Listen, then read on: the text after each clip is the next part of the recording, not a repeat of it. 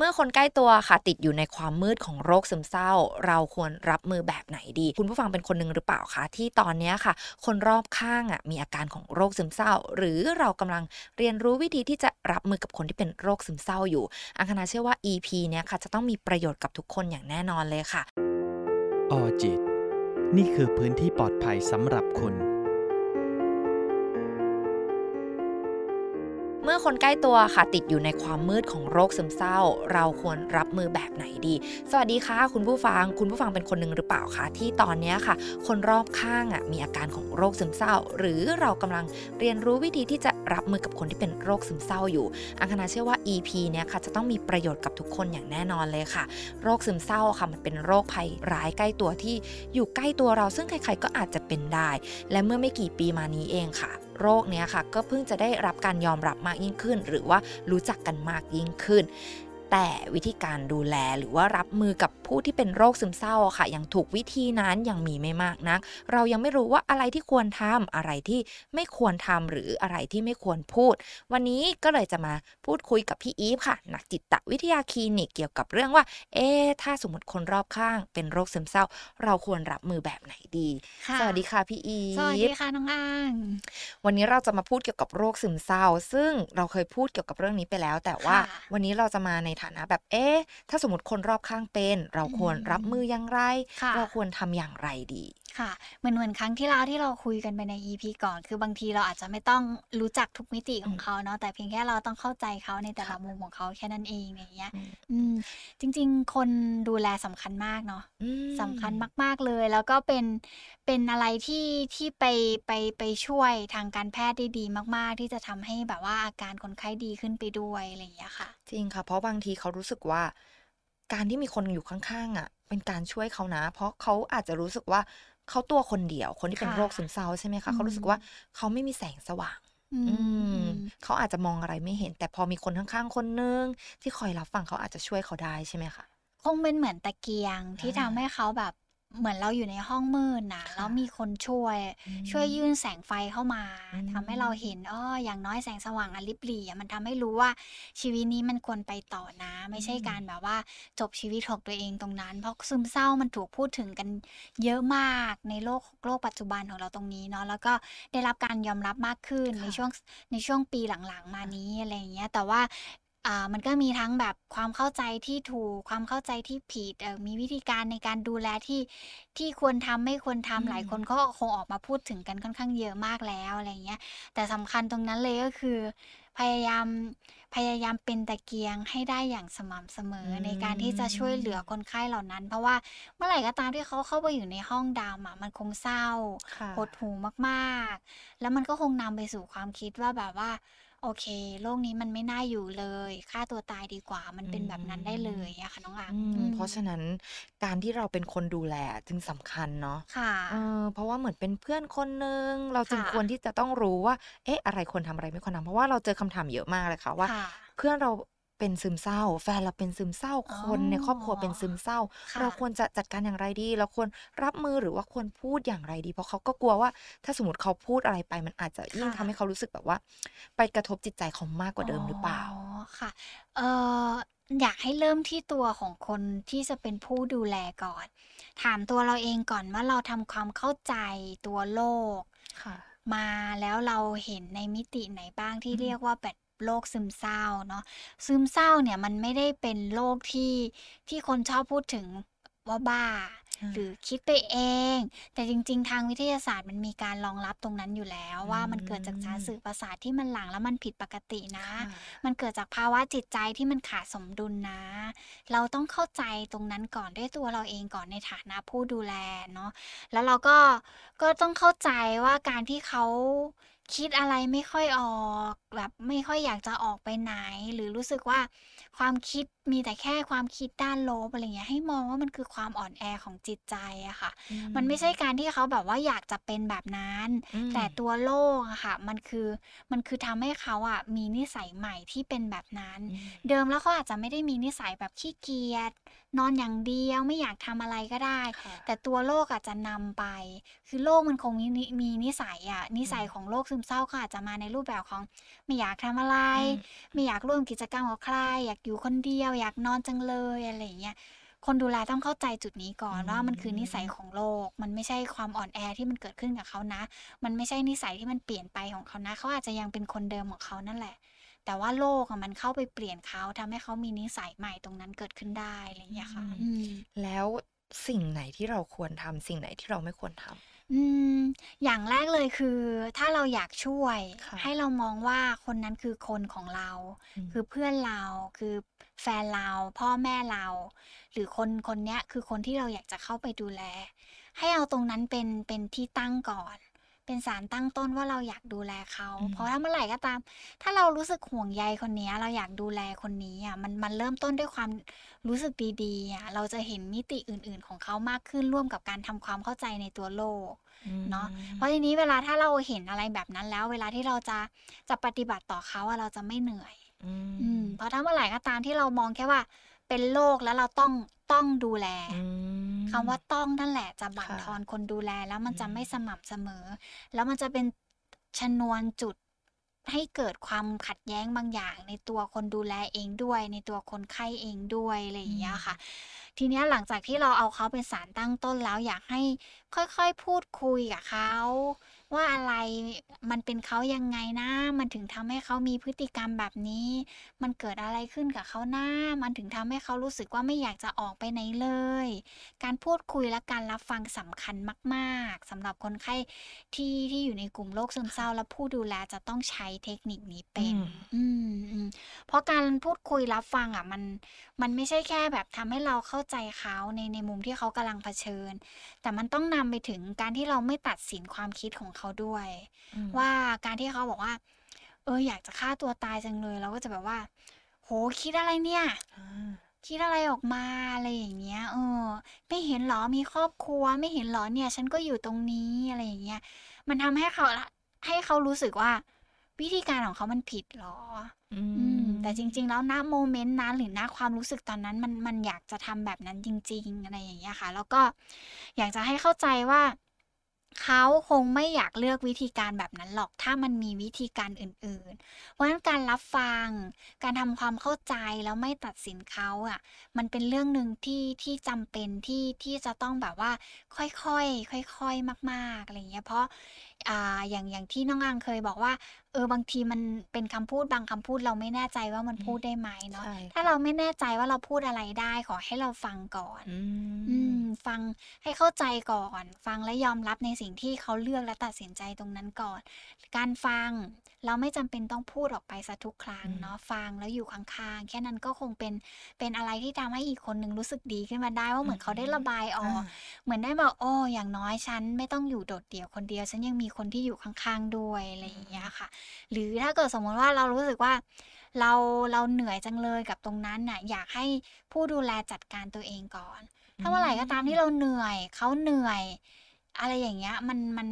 มันเป็นอารมณ์ที่มันกระทกระทบกับอารมณ์อะมันไปกันได้ไม่ค่อยดีอยู่แล้ว ถ้าเรารับรู้ได้ว่าเราเหนื่อยจากการดูแลคนนี้ เราต้องถอยออกมาจัดการอารมณ์ตัวเองก่อน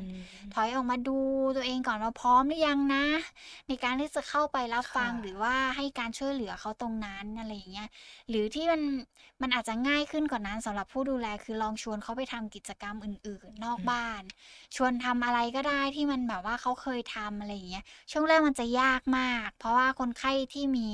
โรคซึมเศร้า แล้วได้นิสัยของโรคซึมเศร้าไปด้วยอะเขาจะรู้สึกว่าการไปข้างนอกมันยากอืมเราก็อาจจะไม่ได้ไปผลักดันฉุดกระชากลากดึงอะไรอย่างเงี้ยบางทีเราอาจจะเข้าไปอยู่ในโลกของเขาก่อนทำกิจกรรมที่เขาอยากทำก่อน บางคนเขาอาจจะแค่อยากอยู่บ้านดูทีวี อยู่บ้านในห้อง แล้วแบบว่าเหมือนแบบว่าไม่ต้องคุยกับใครเออเราก็แค่นั่งอยู่กับกิจกรรมของเขาก่อนอะไรอย่างเงี้ย หรือถ้าเขายอมออกไปกับเราเนี่ยค่ะพยายามชวนเขาไปออกกำลังกายเล็กๆน้อยๆทำกิจกรรมอะไรที่ที่มันมันทำให้เขารู้สึกว่า เออ มันได้ขยับร่างกายหน่อยอะไรเงี้ยมันจะช่วยกระตุ้นสารสื่อประสาทบางอย่างให้มันหลั่งออกมาได้ในเรื่องของอารมณ์ของความสุขอะไรอย่างเงี้ยเออมันก็จะช่วยเบี่ยงเบนบางอย่างกับเขาได้ไม่ต้องไปไปเศร้าไปไปอืมจดจ่ออยู่กับความคิดบางอย่างที่มันรู้สึกแย่ๆกับตัวเองอะไรอย่างเงี้ยค่ะน้องอังอืม คือการที่ที่บอกว่าอะไรควรทำมันดูง่ายเนาะ อ่า เออ แต่สิ่งที่เราจะต้องระวังอันเนี้ยน่าจะยากกว่าใช่ อะไรอย่างเงี้ยค่ะน้องอัง อืมอือืมม เพราะว่าเราแบบ เอ๊ะมันแบบ เพราะว่าการที่เราจะทำอะไรค่ะ ลงไปแล้วถ้าสมมติว่ามันผิดพลาด อืมกลัวมันจะไปกระอืมตุ้นให้เขาแบบรู้สึกเศร้ามากกว่าเดิมหรือแย่มากกว่าเดิม อืมอืมจริงๆ สิ่งสิ่งที่ไม่ควรทำเลย อาจจะเป็นเรื่องของการแบบ ไม่ยัดเยียดวิธีการของตัวเองไปใส่อืมเขาอะ อย่างสมมุติว่าเขามาปรึกษาเราว่าบอกว่าเออมันมันแก้ปัญหาตรงนี้ไม่ได้เลย แล้วมันแบบมันแย่จังเลย เราก็จะชอบนำไปด้วยแบบอ่าอ๋อลองทำแบบนี้ไหมฉันเคยเจอแบบนี้มานะอืมแล้วฉันทำหนึ่งสองสามสี่แล้วมันค่ะแบบได้ผลแบบนี้อะไรอย่างเงี้ยอย่าลืมว่าวิธีการของเราอะ ไม่ได้ผลกับทุกคนอืมแม้กระทั่งคนทั่วไปที่ไม่ต้องมีมีโรคซึมเศร้าก็ตามอะไรเงี้ยแล้วก็ที่ฮิตฮิตมากๆเลยอ่า หลายคนชอบแนะนำคนไข้ว่าแบบไปฟังทำสิอืมแต่ถ้าเมื่อไหร่ก็ตามที่เขาไม่ได้มีลักษณะนิสัยแบบนั้นอะแล้วเขาไม่ได้ชอบ ที่จะต้องนั่งฟัง นั่งฝึก นั่งจับจดอยู่กับตรงนั้น การไปฟังธรรมอาจจะช่วยบางคน แต่อาจจะไม่ใช่ทุกคนก็ได้ บางทีอาจจะแบบว่าเหมือนลดลดลดวิธีการของตัวเองลง แล้วก็ฟังเขามากขึ้น การไปยัดเยียดเนี่ยเป็นสิ่งที่ไม่ควรทำมากอืมๆอะไรอย่างเงี้ยเนาะ อีกอันหนึงเลยที่ต้องระวังก็คืออย่ามองข้ามคำพูดหรือความรู้สึกบางอย่างที่มันเกิดขึ้น อย่างถ้าสมมติว่าคนไข้เขาพูดว่า วันนี้เศร้ามากเลยค่ะ เออหนูอยากทำร้ายตัวเองจังเลย ถ้าเขาอืมพูดแบบนั้นออกมาให้เราตระหนักและเอะอ่อทันทีว่า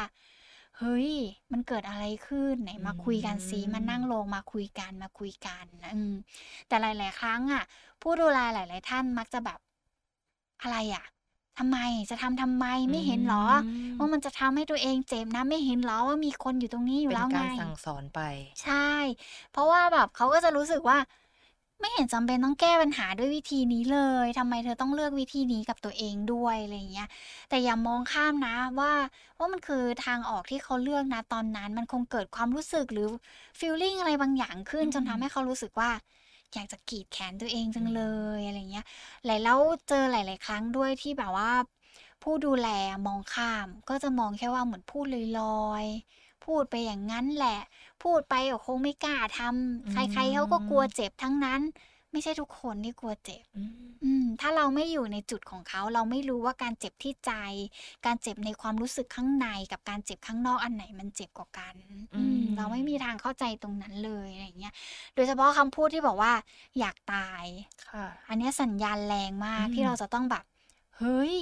มันเกิดอะไรขึ้นถึงมีคำพูดแบบนี้ หรือมีความคิดแบบนี้เข้ามาอะไรอย่างเงี้ยเอ่อหรือแม้กระทั่งการเขียนหรือการบอกลาบางอย่างแบบ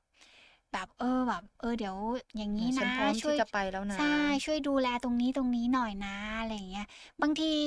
ต้องตระหนักนะอืม ว่าเออไม่ใช่ทั่วไป ไม่ใช่กิจวัตรประจำวันปกติอ่าที่อที่ยู่คนๆเราทั่วจะไปจะจะทำนะจะเขียนจดหมายลาอะไรอย่างหรืองี้มันไม่ใช่กิจวัตรประจำวันที่อยู่ๆเราจะเดินมาแล้วเรามาพูดเรื่องนี้กันอืมให้เราเอะออด้วยว่า เอ้ามันเกิดอะไรขึ้นละอืมอะไรไปกระตุ้นทำให้เขามีความคิดแบบนั้นนะอะไรอย่างเงี้ย อันเนี้ยจะต้องเป็นสิ่งที่เราจะต้องตระหนักมาก ๆเลยอะไรอย่างเงี้ย อีกอันหนึงเลยก็คือแบบ เลิกใช้คำถามที่มันกดดัน กดดันให้เขาเกิดความรู้สึกแย่ๆขึ้นอะไรอเช่นย่างแบบเงี้ยเมื่อไหร่จะหายสักทีอย่างนี้เหรอคะได้ไหมเอออันอันนี้ก็กดดันนะอ่าคนไข้ก็จะแบบ เออนั่นน่ะสิก็ฉันก็เองก็ไม่รู้เลยว่าฉันจะหายเมื่อไหร่อืมเพราะหมอก็ไม่ได้บอกว่าอีกสามเดือนฉันจะหายนะ ไม่ได้ฟันธอืงมนะไม่มันมีไม่ใครได้เป็ฟันนโรธคงที่แบบว่าได้รักษาแบบสามเดือนหายอะเย็บค่ะแผลแป๊บเดียวรอแผลหายอะไรเอมันอไม่ใช่มัแบบนนั้นตอบแบบนั้นไม่ได้ ไม่มีคำตอบให้แล้วอืมยิ่งถ้าเกิดสมมติว่าถามเขาแบบนั้นเขาก็จะรู้สึกว่า มันกดดันจังเลยแล้วเขาก็จะพยายามแบบเร่งตัวเองอืมกินยาให้มันเยอะขึ้น ไปหาหมอให้มันถี่ขึ้นอะไรอย่างเงี้ยทั้งๆที่มันเกินความจำเป็นค่ะเพราะมันบางทีมันเกิดความรู้สึกแบบผิดหวังในตัวเองด้วยนะ ว่าแบบอืมเออทำไมฉันแบบดูแลตัวเองขนาดนี้แล้วยังไม่ดีขึ้นอ่ามันต้องใช้เวลาอีกมากแค่ไหน อะไรแบบเนี้ยมันยิ่งจะทำให้ตัวโรคมันแย่ลง แย่ลง จนแบบว่าในที่สุดแบบมันมันจะเยียวยาได้ยากกว่าอะไรเงี้ย หรือแม้กระทั่งคำพูดที่ว่าแบบว่า เหนื่อยแล้วนะ จะไม่ไหวแล้วนะ เมื่อไหร่จะหายสักที เหนื่อยแล้วนะทำไมไม่ดูแลตัวเองเลย เหนื่อยแล้วนะที่จะต้องเป็นคนพาไปทำนั่นทำนี่ มันเสียเวลาคำพูดเหล่าเนี้ยกดดันมากน้องอังแบบอืมอืมคือแบบเอาไม่จำเป็นที่จะต้องเป็นโรคก็ได้นะค่ะหรือว่ามีอาการซึมเศร้านะค่ะคือแค่คนปกติฟังเออทั่วไปฟังอะยังรู้สึกค่ะได้เลยว่า เอ๊ะทำไมมันดูแบบโหดร้ายใจร้ายจังเลค่ะย มันกดดันเหมือนกันเนาะเออมันรู้สึกแย่เนาะอืมเพราะตัวเราเองถ้าเรามีคำตอบเราคงทำมันไปแล้วอืมถ้าเรารู้ว่าเขาเหนื่อยอะอืมอ่า มันก็จะตามมาด้วยความรู้สึกที่ว่าอ๋อฉันเป็นภาระเหรอ?อาใช่อ๋อโอเค งั้นไม่มีฉันดีกว่าไหม?เธอือจะได้ไม่มต้องเหนื่อย อืมงั้นก็แยกกันอยู่ดีกว่าไหม?เธอจะได้ไม่ต้องเหนือื่อยมอืมมันก็จะตามมาด้วยแบบ อาการของโรคที่มันจะแย่ลงได้อืเรื่อยๆอะไรมอย่างเงี้ยความรู้สึกมันก็จะยิ่งแย่ๆๆจากคำพูดเหล่านั้น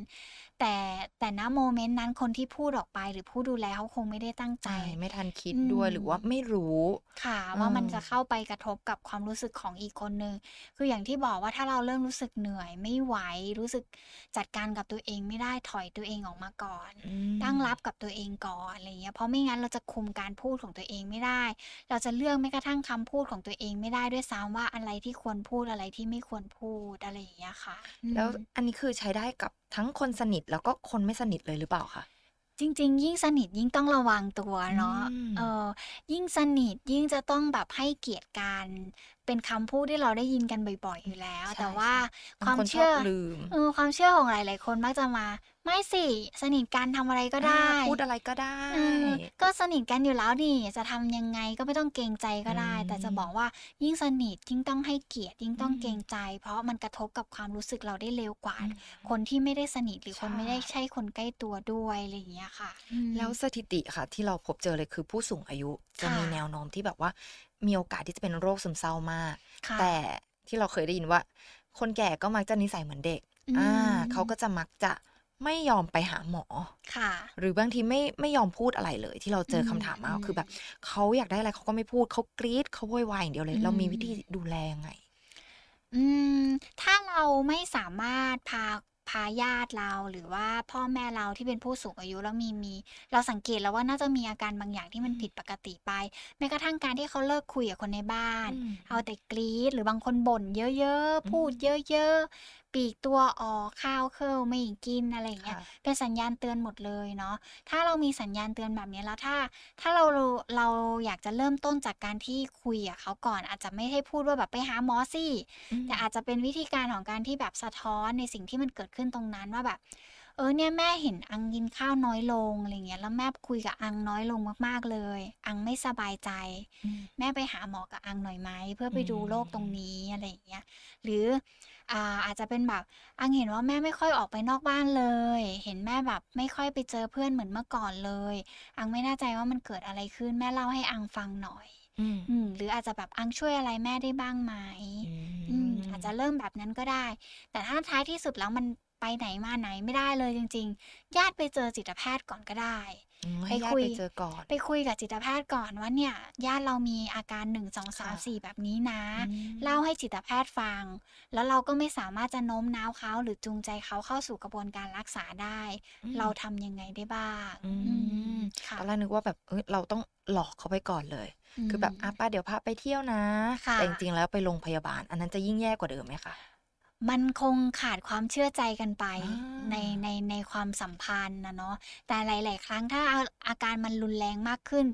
อ่าหลายๆคนหลาย ๆ คนก็เลือกใช้วิธีการแบบนั้นนะอืแต่ว่ามันคงมไม่ดีเท่าไรในเรื่องของความสัมพันธ์มันจะแย่ลอืงอะไรอย่างเงี้ยมแต่ถ้าสมมุติว่ามีอาการรุนแรงมากค่ๆะทำร้ายข้าวของทำร้ายร่างกายทำร้ายแม้กระทั่งพตัวตัวลูกเองอะไรอย่างเงี้ยแนะนำว่าให้แจ้งแจ้งตำรวจเข้าช่วยเหลือตรงนั้น แจ้งอผืู้ใหญ่บ้านเข้าช่มวยเหลือตรงนั้น แล้วเดี๋ยวเขาจะเป็นคนนำส่งเราเอง อือืม เราจะได้มๆไม่กลายเป็นคนที่แบบเขาไม่ไว้วางใจเนาใชะ่ค่ะ เพราะนึกถึงแค่คำว่าหลอกไปอะอืน้องอังเราไมม่เราไม่ต้องพูดถึงการหลอกไปรักษาหรอกเพราะเรานำไปด้วยความหวังดีแล้ว แต่พอเราพูดถึงการถูกหลอกอืกมารถูกแบบพูดโกหกอะมันนำมาสู่ความแบบว่าไม่เชื่อใจในเนคาำพูะดครั้งต่อไปอีกแล้วอย่างสมมุติว่าครั้งแรกหลอกไปได้แหละ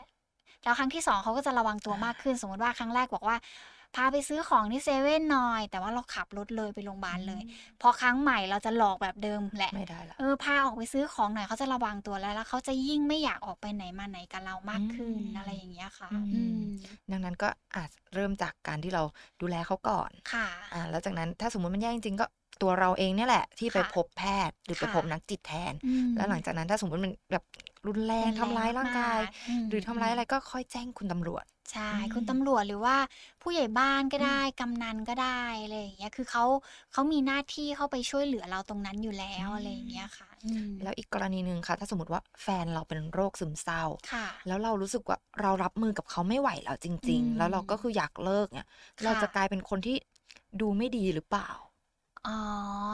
คือถ้าเรารู้สึกเราไม่ไหวกับความสัมพันธ์ต้องถามก่อนว่าเราไม่ไหวจากอะไร มันคงไม่ใช่แค่ตัวโลกแล้วอะที่มันทำให้เรารู้สึกไม่ไหวกับความสัมพันธ์ครั้งนั้น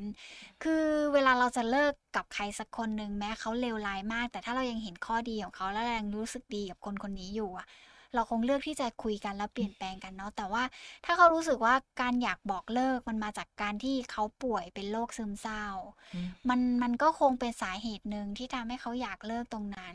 จริง ๆ ไม่แน่ใจว่าเพราะอะไรจะต้องรู้สึกผิดซะทีเดียวเนาะแต่ถามว่ามันกระทบกับอีกคนหนึ่งไหมที่มีโรคซึมเศร้ามันกระทบแน่นอนค่ะเพราะมันคือการที่เหมือนอะไรที่มันเคยมีแล้วมันหายไป เขาจะรู้สึกเร็วมากในคนไข้ซึมเศร้าเนาะแล้วภาวะอารมณ์ของเขามันเด่นมากอยู่แล้วเขาถึงได้ได้โรคซึมเศร้ามาอืมพอภาวะอารมณ์เขาเด่นอะเวลาเขาเกิดอารมณ์บางอย่างขึ้น มันก็จะเยอะกว่าเราที่ที่ที่เกิดขึ้นโดยปกติทั่วไปอะไรอย่างเงี้ย แต่ว่าไม่อยากให้มองเรื่องความสัมพันธ์ว่าอะไรมันผิดมันถูกอืมมันคือสิ่งที่เรารู้สึกว่าเราไหวกับไม่ไหวกับตัวเอง แค่นั้นมากกว่าที่จะเอามาเอามาเอามาช่วยให้เราตัดสินใจในการทำอะไรบางสิ่งบางอย่างอะไรอย่างเงี้ยค่ะน้องอ่าง อืมพอเราพูดถึงการดูแลใช่ไหมคะ คนค่ะ ดูแลเนี่ย พอเราดูแลผู้ป่วยมากๆอะเรามีอืมแนวโน้มที่จะเป็นไหม เพราะว่าด้วยความที่แบบสิ่งแวดล้อมหรือว่าสถานการณ์ต่างๆ ที่เราคุกคีอยู่กับเขาอะค่ะ มีแนวโน้มที่จะเป็นซึมเศร้าไหมอืมเอ่ออยู่ที่ตัวเรามากกว่า ถึงแนะนำให้ว่าถ้ามันไม่ไหวให้เราหยุดพัก อืม ถ้ามันเหนื่อยมากให้เราพักกับตัวเองก่อน แล้วค่อยกลับไปดูแลตรงนั้น เพราะว่าถ้าถ้าเกิดสมมติว่าเรา ดันทุลังใช้คำนี้เนาะดันทุลังไปเรื่อยๆ รู้แล้วว่าตัวเองเหนื่อย มันไม่ไหวมันหมดกำลังใจมันสิ้นหวังจังเลยอะ่ะแล้วเราเราดันทุลังตัวเองไปอย่างนั้นน่ะ มันก็มีแนวโน้มนะที่จะทำให้เราเกิดแบบความรู้สึกบางอย่างขึ้นจนแบบว่าอืมเรากลายเป็นแบบนั้นได้เหมือนกันอะไรเงี้ยมแต่ถ้าถามในมุมของการที่แบบว่ามันสามารถ ติดต่อกันได้ไหมแบบเขาเป็นแล้วเราอยู่กับคนที่เศร้ามากๆ แล้วเราเป็นด้วยอะมันอาจจะเกิดจากการเรียนแบบพฤติกรรมมากกว่า แต่ถ้าเราเกิดสมมติว่าเราลองเช็คตัวเองว่าถ้าเราออกจากตรงนั้น เราพักตัวเองแล้ว ดูแลจิตใจตัวเองแล้ว มันดีขึ้นบ้างหรือเปล่า อะไรอย่างเงี้ยค่ะ แต่มันมีแนวโน้มอยู่แล้วอะค่ะเยอมันอาจจะไม่ใช่แค่การดูแลคนไข้ซึมเศร้านะ แต่ว่าให้มองในครอบครัวที่เขาดูแลคนไข้ที่เป็นผู้สูงอายุแล้วป่วยเรื้อรังอะอืมบางทีคนเหล่านี้ก็ก็มีแนวโน้มสูงเหมือนกันที่จะบอกว่าป่วยเป็นโรคซึมเศร้าตามมา เพราะมันเหนื่อยมันล้าแต่มันไม่พักสักทีมันมันจัดการกับตรงนั้นไม่ได้แล้วเหมือนดันทุลังตัวเองอยู่เรื่อยๆอะไรอย่างเงี้ยค่ะน้องอางก็เลยต้องรู้ตัวเองก่อนนะว่าเอ้ยค่ะเราไม่ไหวแล้วนะ เราพักค่ะก่อน ใช่ใช่ไหมไม่งั้นถ้าสมมติเราอย่างที่พี่บอกถ้าเรายังอืมพยายามฝืนฝืนฝืนกลายเป็นว่าเราไปเป็นพร้อมเขาแล้วทีนี้ใครจะดูแล ใช่อืมค่ะ มันไม่ใช่แค่เรื่องของการดูแลใครสักคนหนึ่งที่ป่วยเนาะเราลองนึกถึงแค่ในความสัมพันธ์ปกติก็ได้ ถ้าสมมติว่าเราเราอยู่ด้วยกันแล้วมันเหนื่อยมากอืมๆแล้วเราดันกันไปเรื่อยๆ สุดท้ายมันก็พังอืมเราเหมือนเราลองมองกลับกันว่าเออเออมันก็คงคล้าย ๆ กันกับการที่เราดูแลคนไข้ที่ป่วยเป็นโรคซึมเศร้า ถ้าเราอยู่ด้วยกันแล้วมัน แย่ลงแย่ลงแย่ลงมันไม่ใช่แค่เราจะป่วยตามแต่คนไข้ที่เป็นโรคซึมเศร้าก็กำลังจะแย่ลงแย่ลงแย่ลงไปด้วมันยเหมือนแบบพากันไป ใช่ค่ะอืมดังนั้นถ้าเราแข็งเข้มแข็งมันก็จะพากันขึ้นเนาะค่ะเออแต่ถ้าเราแบบ อ่อนมันก็จะพากันลงมันแบบใช่เอออมมองภาพแบบง่าย ๆเลย ก่อนจะ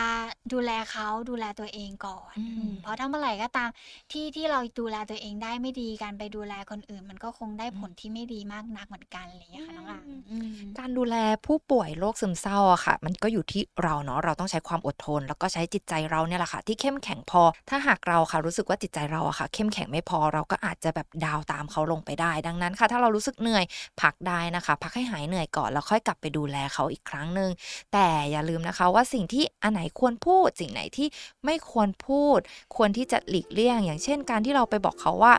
เธอเมื่อไหร่จะหายล่ะ อันเนี้ยเป็นสิ่งที่ไม่ควรไปเร่งรัดเขานะคะ หรืออย่าเอาตัวเขาอะค่ะไปเปรียบเทียบกับคนอื่น โดยการที่แบบว่าเธอดูคนนั้นสิเขาเหนื่อยกว่าเธอตั้งเยอะเขายังไม่เศร้าเลย การที่เราพูดแบบเนี้ยค่ะ มันไม่ได้เป็นการที่ไปช่วยเขาเลยนะคะ แต่มันเป็นการที่จะทำให้เขารู้สึกแย่ลงมากกว่าเดิม ดังนั้นค่ะจริง ๆ แล้วอะมันไม่ยากเลย ขอแค่เราอะค่ะ เรียนรู้ที่จะอยู่กับเขา โดยการที่อะไรควรพูดอะไรไม่ควรพูด จริง ๆ แล้วไม่ต้องพูดก็ได้ แค่อยู่กับเขาอยู่ข้าง ๆ เขาใส่ใจเขาแค่นี้ก็อาจจะเพียงพอแล้วสำหรับวันนี้ค่ะ อังกับพี่อีฟไปก่อนนะคะ สวัสดีค่ะ